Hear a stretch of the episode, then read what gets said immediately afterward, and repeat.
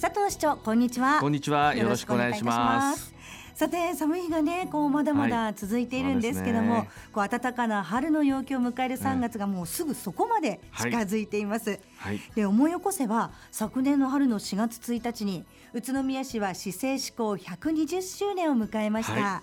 1年間さまざまな記念事業が行われましてこの宇都宮への愛着や誇り魅力の再発見につながったのではないかなと思います、はい、そして今年の3月は市長合併10周年となりますよね。そうですね、まあ、平成19年3月31日に宇都宮市上河内町河内町が合併いたしまして新宇都宮市がスタートいたしました。そしてこれまで10年間合併したそれぞれの地域の個性や文化などを生かしながら新市としての一体感を作り出して魅力と活力に満ちたまちづくりを行ってきたところでございます。もう長いようであっという間の10年間、はい、実は私も河内町出身ですので、うん、宇都宮市民になってもう10年なんだななんてもう本当にその市民になった時の喜び今でも忘れてないんですけどもはい。実際にそのどのような町づくりを行われたんでしょうか、はい、そうですね、えー、あの上河内地域の主な取り組みなんですが、まあ、拠点施設となる上河内地域自治センター、まあ、これの改修工事を行いまして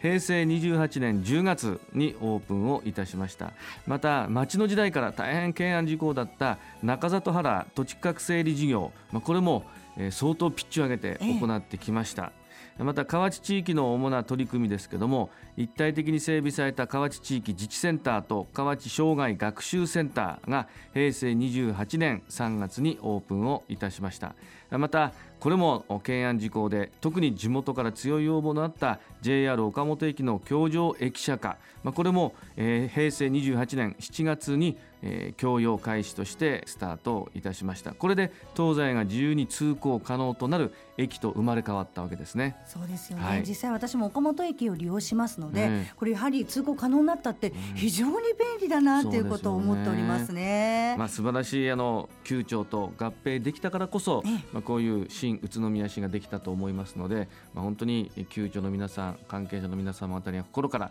御礼を申し上げたいなと思います。そしてその今後のまちづくりといいますと、はい、宇都宮市の明るい未来を作っていくための取り組みに必要な、はい平成29年度予算大綱の発表がありました、はい。はい、まあ、4月から宇都宮市ではどのような取り組みを重点的に行っていくのか教えてください、はい、市税収入、まあ、金曜でいうと売上ですね。市税収入は平成29年度も増加が見込まれています、まあ、これはチャンスですね。この好機を逃すことなく地域経済の回復を確実なものとしていく必要があります。また宇都宮市の総人口は今後減少に転じるとともに高齢化のさらなる進行や東京圏への転出超過が継続しているということが見受けられますので人口を増やすための取り組みがなお一層求められます。やはりよりこの住みやすさであったり、魅力ある街づくりというのが求められてきますよね、ね、はい、魅力がないところには人は集まりません、むしろ人が逃げていくということになります、まあ、そういう社会環境とか人口構造の変化に的確に対応して持続的に発展できる街づくりを推進していくために地域が持つ力を最大限に引き出す。また将来にわたる成長力を確保できるように未来への投資を実行していく必要があります。合わせて持続可能な財政構造の確立に努めていく必要がありますし、まあ、このため平成29年度の予算編成にあたっては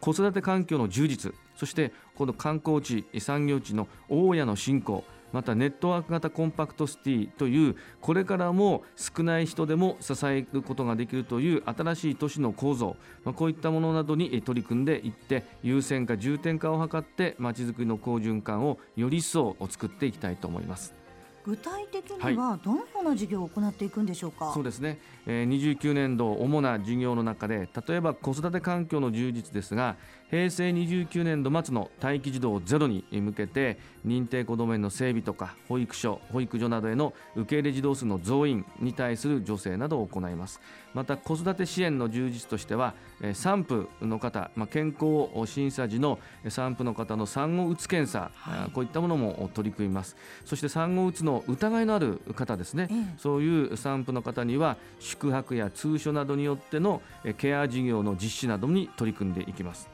そしてのネットワーク型コンパクトシティですがこれからえ若い人が減ってきます、え少子化ですね、はい、高齢化率は高まっていきます。そこにはどうしても公共交通のネットワークが必要なんですね、はい、えどこに住んでいても自分で生活ができる。病院や銀行やスーパーに買い出しに行ける、まあ、そのために公共交通、まあ、これを全地域にきちんと網羅をしていこう地域内交通バスタクシーあるいは LRT や鉄道、まあ、そういうすべての公共交通をこれからどんどん作ってそして宇都宮がどこにでも移動ができる。車の運転ができなくなっても心配ないよという街を作ります。これが交通未来都市宇都宮でありますけども特に皆さんには交通 IC カードを持っていただきます、ええ、 Suica とか PASMO ですね、はいええ、1枚のカードを自分で持っていただいてそれで全ての公共交通が乗り降りができる、うんそしてそこには高齢者割引そして障害者割引あるいは公共交通って乗れば乗るほどどんどん高くなりますね、ええ、それをもっと逆に割安になっていく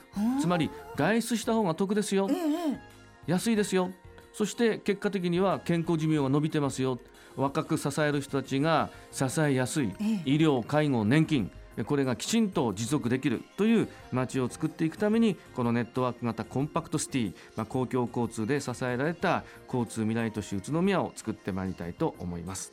もうまさに本当に子育てや観光やその今言った公共交通これらすべてひっめてその未来の投資へとこうつながっていくわけですよね。我々だけでいいっていうんじゃなくて、うんうん、我々もそして次の世代も良かった。次の世代に責任を持って今のこの人口減少高齢化社会を乗り切る社会を作ってプレゼントしていこうということなんですね、えー、そういうことですよね、はい、そしてその公共交通といえばなんですが、はい、忘れてならないのが、はい、そのリスナーの皆さんにとっても関心が高いことと思われるんですけども宇都宮の未来を担う公共交通について、実は前回に引き続き、今回もいろいろとちょっと質問をさせていただきたいと思うんですが、早速ねこんな質問が来ております。LRT のできる沿線から遠く離れた場所に住んでいる私たちの税金が使われているのは納得がいかない、うんもっと福祉や子育てに使ってほしい、ということなんですけども、はい、その通りですね、えー、あの宇都宮市は子育て教育福祉、はい、そういったものに年間1000億円以上のお金を使っているんですね、えー、これからもそのお金は確保して、えー、皆さんの要望ご要望に応えていかなければならない。そういう、えー、体制はできています、はい、でもその肝心のそういったお金福祉に使うお金はただ黙って降りてくるわけじゃないですから、うん、やっぱり稼がなくちゃいけないですね。そう、ね、そういったものに使うお金を稼ぐ。これが宇都宮でいう税収を安定化させるということです。その税収の根幹を成しているものの一つとしてやはり産業団地、まあ、工業団地ですね、ええ、清原工業団地などからは県も市も合わせると年間に130億円の税収をいただいてるんです、はい、こういうものがなくなっちゃうと、いくら福祉にお金を使いたいって言っても使うことができない。新しいサービスも提供できないということになりますのでやはりそういう稼ぐ力を作るそして清原工業団地の方々具体的には毎日毎日朝夕のラッシュで大変苦労されて通っていらっしゃいます。そういうところがもっと交通渋滞がないところに工場移転しよう研究所移転しちゃおうってなったら、はい。その稼ぐ力はなくなっちゃうわけですね、ね、だからその人たちが苦労してるんだからやはり公共交通で移動しやすいというこう体系を作るということ。これも必要で。でそこから生むお金を福祉や子育てといったところにどんどん回していく、まあ、これは循環型ですね、ええ、ですから自分の家にえ近くにない公共交通は関心ない。あるいは例えば施設文化会館はうちから遠くて使わないから必要ないっていうんではなくて新幹線がえー、あって宇都宮は発展をしてきました、はい、新幹線に1年間で1回も利用されない方もいると思いますけども、はい、今までの発展そしてこれからの発展にもあの新幹線は必要ですよね、はい、そのように宇都宮全体そして稼ぐ力、